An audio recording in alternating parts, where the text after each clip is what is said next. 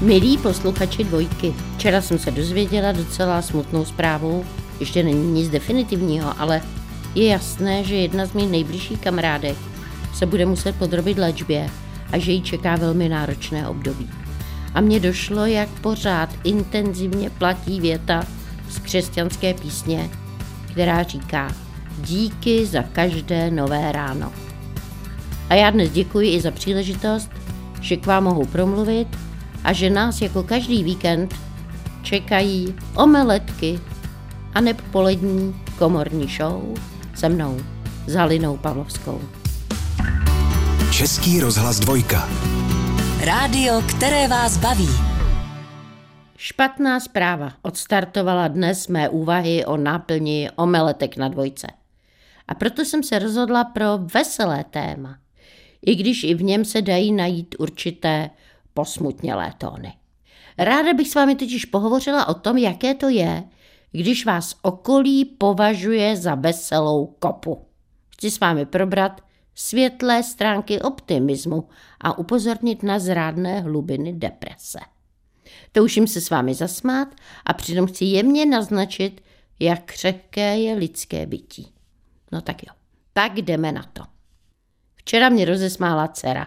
Dramaticky líčila nezvyklou situaci u nás na chalupě, většinou na lidu prázdné křižovatce. A dcera řekla, stál tam člověk v autě a zářil.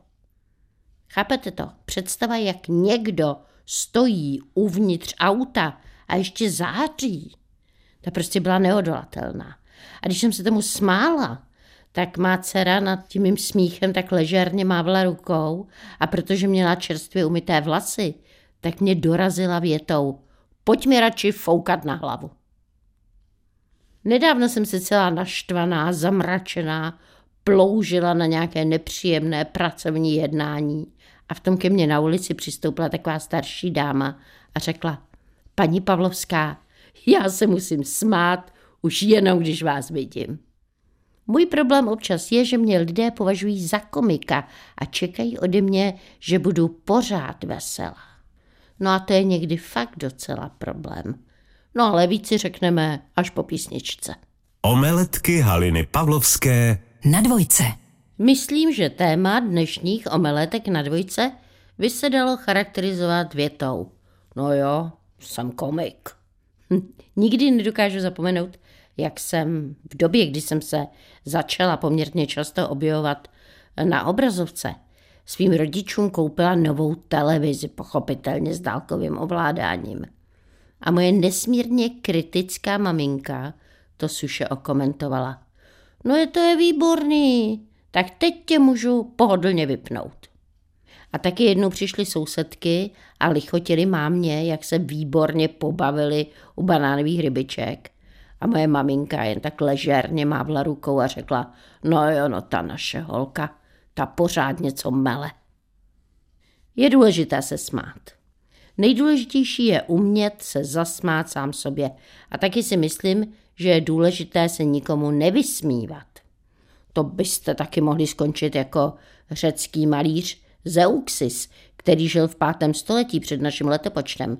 Ten se jednou tak strašně smál karikatuře jedné stařenky, že nejdřív smíchy brečel, pak mu v mozku praskla céva, no a pak, pak bylo po něm.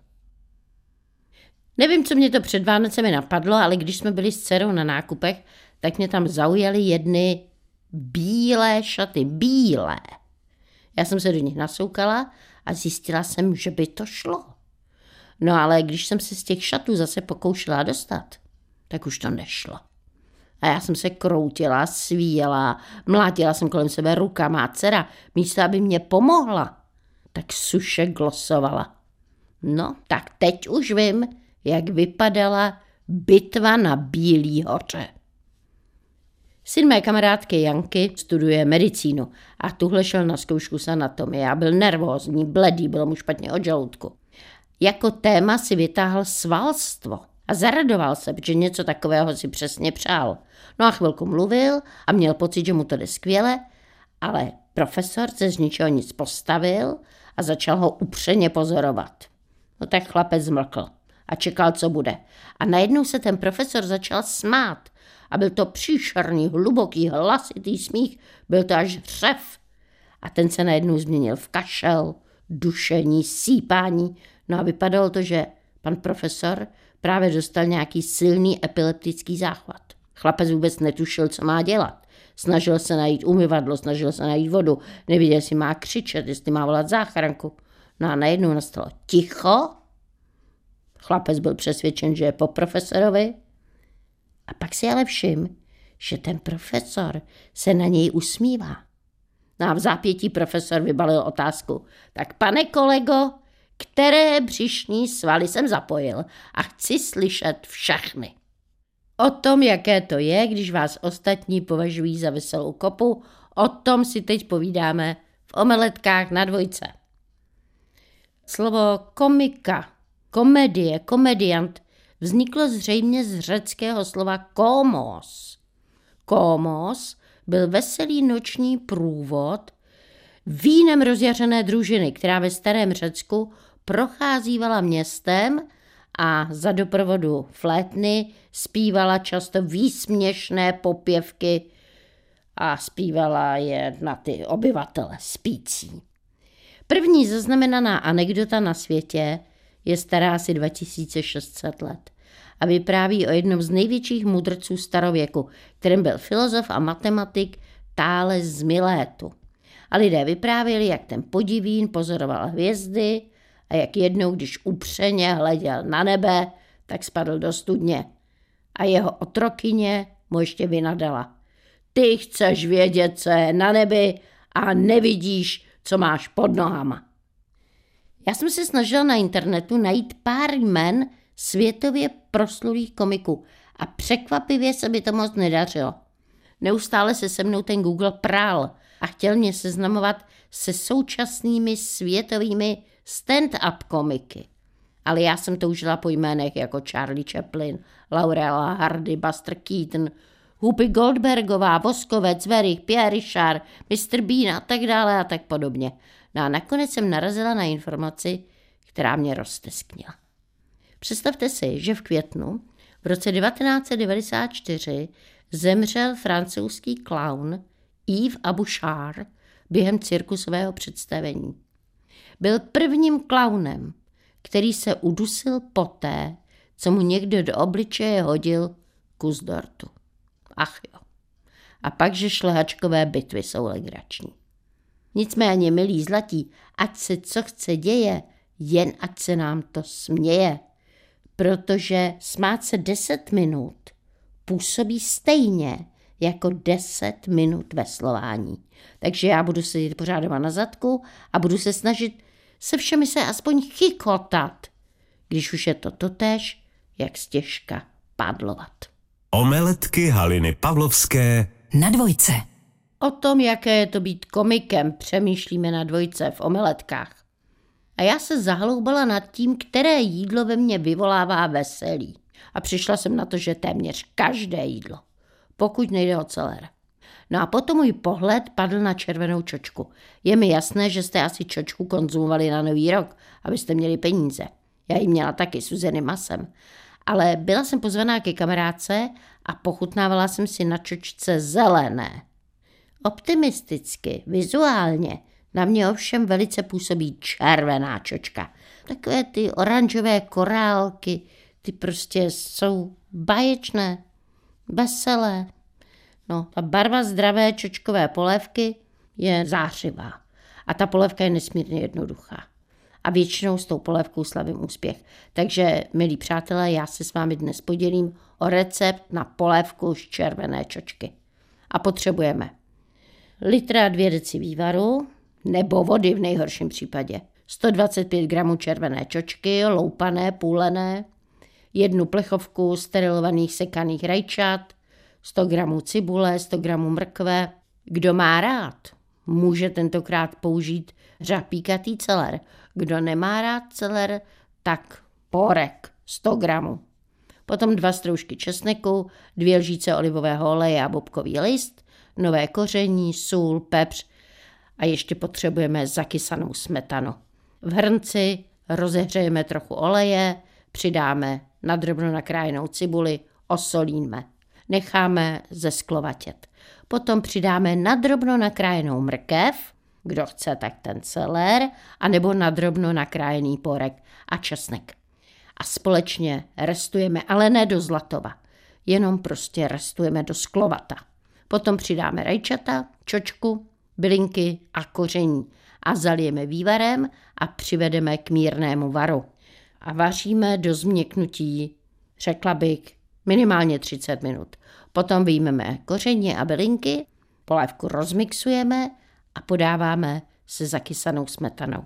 A já ještě přidávám sírové krutony, na kolečka pokrájený starší rohlík nebo plátky veky, které překrojím na půl, namažu máslem a zasypu parmazánem nebo jakýmkoliv strouhaným sírem a dám zapést do trouby na chvilku, na 10 minut maximálně. Na vysoký stupeň ovšem pečení. A potom ještě ta horká kolečka nasypu do polévky. Když chcete dietnější verzi, musíte se obejít bez smetany i bez pečiva, ale i tak je ta polévka moc dobrá. Když je moc zima, a v kloubech ti lupe, pomůže ti zupe. Omeletky servíruje dvojka a je čas na vaše příspěvky. Moc ráda vám teď přečtu text posluchače pana Davida Pokorného. Svůj příběh mi poslal do omeletek do rubriky Co Čech to Němcová, v které podporujeme všechny autory. Text Davida Pokorného má název Život v Brně je fajn, ale občas je dobré odletět. A neb volné pokračování. Pátek na gauči je fajn, ale občas je dobré vstát. Pod vlivem alkoholu dělají různí lidé různé věci. Já jsem třeba v létě 2022 po pár skleničkách bílého vína na oslavě mé kamarádky prohlásil, že pokud na naší dovolené v Mexiku vystoupáme na vrchol pyramidy, požádám tam Erika o ruku. I přesto, že mi to od té chvíle všichni předhazovali, do Mexika jsem odletěl bez prstínku v příručním zavazadle. Do Londýna v listopadu 2023 už letěl úhledně zabalený do bílé krabičky. A jak jsem k němu přišel a zdali se vracel do Brna v kufru anebo na prsteničku Erika, to se dozvíte z následujících řádků. Začněme tedy od počátku.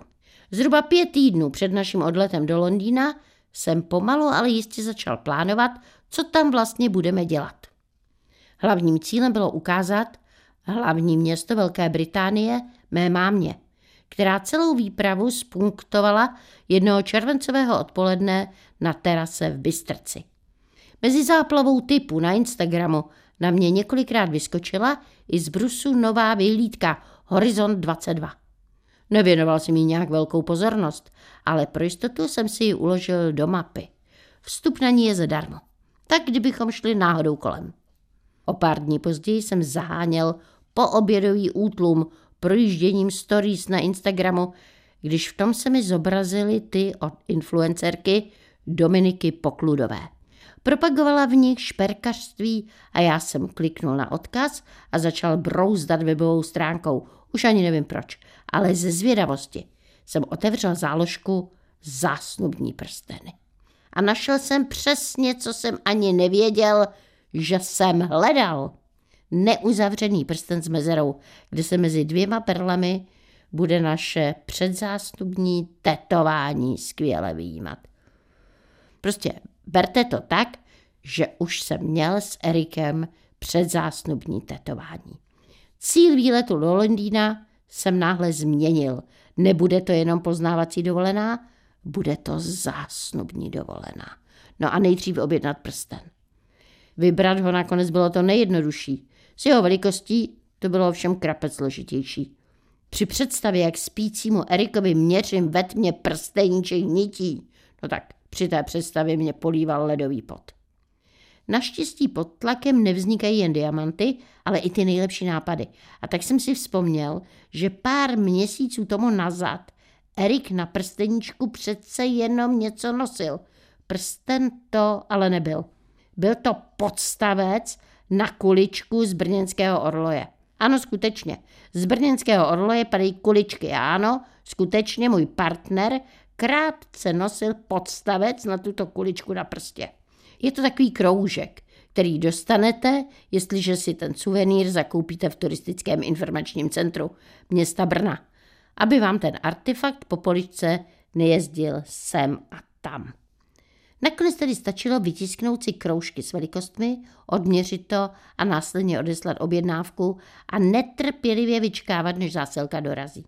Což mi dalo dostatek času zamyslet se nad tím pravým místem, kde ho předám Erikovi. Bar Pyramida na kraji Londýna jsem zavrhl. Stejně tak jako dvě mexické restaurace. Chtěl jsem něco rafinovanějšího. Nebo jsem se prostě nechtěl přilepit při klekání k umaštěné podlaze.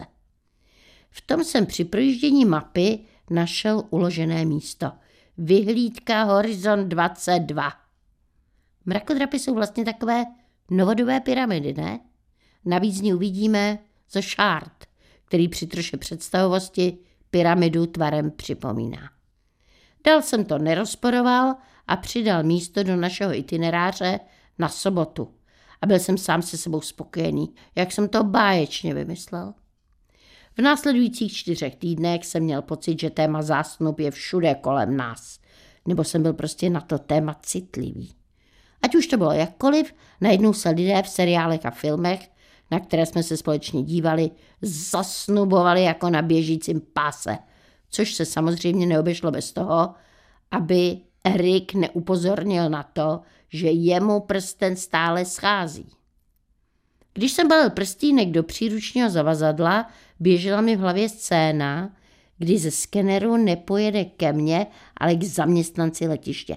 A v té představě jsem nedokázal vysvětlit, co tenhle ostrý předmět dělá v mém zavazadle a musel jsem požádat Erika o ruku v hále brněnského letiště, abych dokázal, že se jedná o šperk. Všechno ale dobře dopadlo.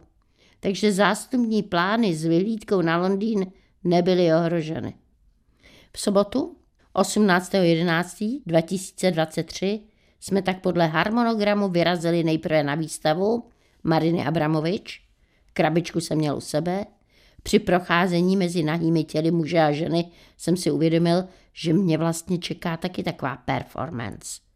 Snažil jsem se o to víc nasát marininu esenci a nepropadnout panice, když jsem v kabince na záchodě nenahmatal krabičku v levé vnitřní kapse své bundy. Byla totiž v té pravé. Na obědě jsem si na uklidnění poručil růžové víno. Trochu jsme se tam díky tomu rozseděli, jelikož objednat si víno přišlo všem děsně inspirativní. Z toho důvodu jsme do katedrály svatého Pavla dorazili až o půl čtvrté a mně bylo pomalu jasné, že vyhlídku, která zavírala v pět, už určitě nestihneme.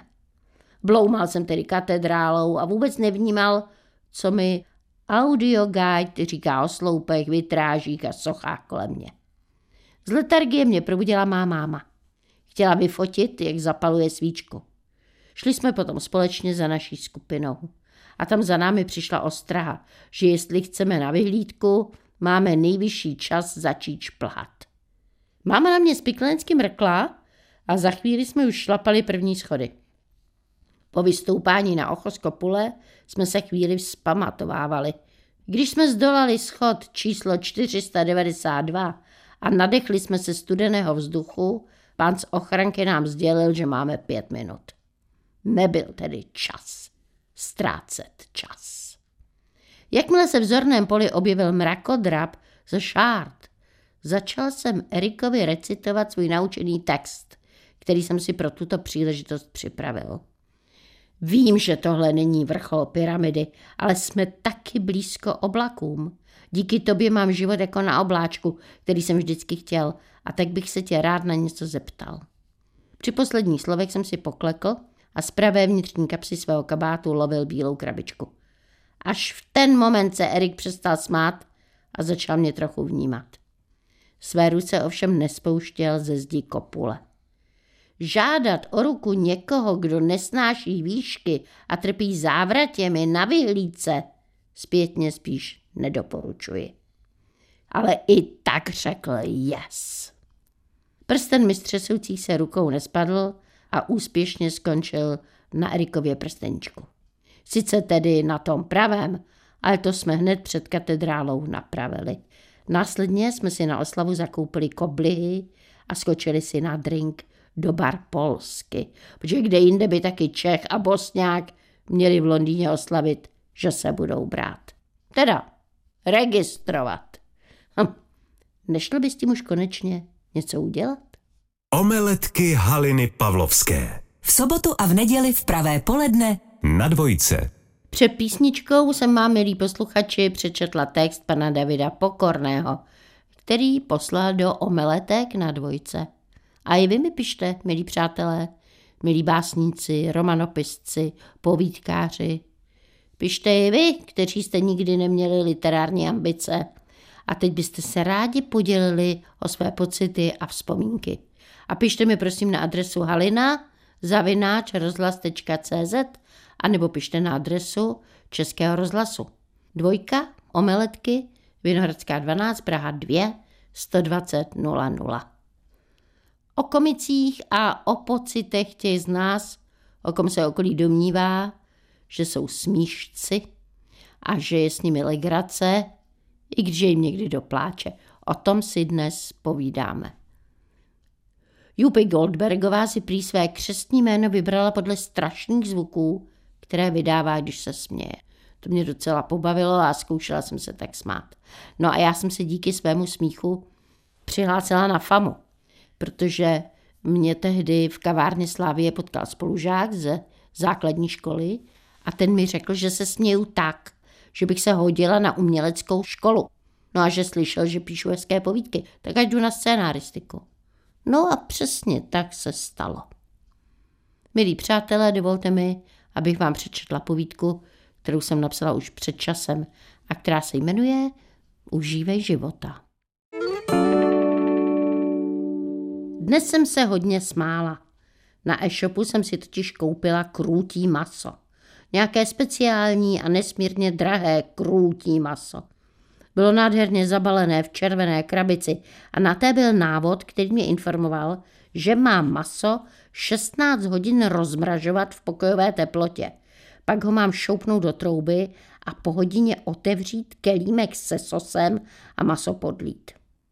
Vytáhla jsem maso, rozmrazila, dala péct a nenašla jsem kelímek. Krabici jsem obracela ze všech stran, dívala jsem se do odpadků, po kelímku jsem pátrala v lednici, ale kelímek se sosem jsem prostě nenašla. A tak jsem se nejen znova ponořila do návodu na obalu, ale znova jsem se zanořila i do internetového obchodu s potravinami a pečlivě si pročetla všechny informace k výrobku. Kelímek byl všude, jen u mě doma ne.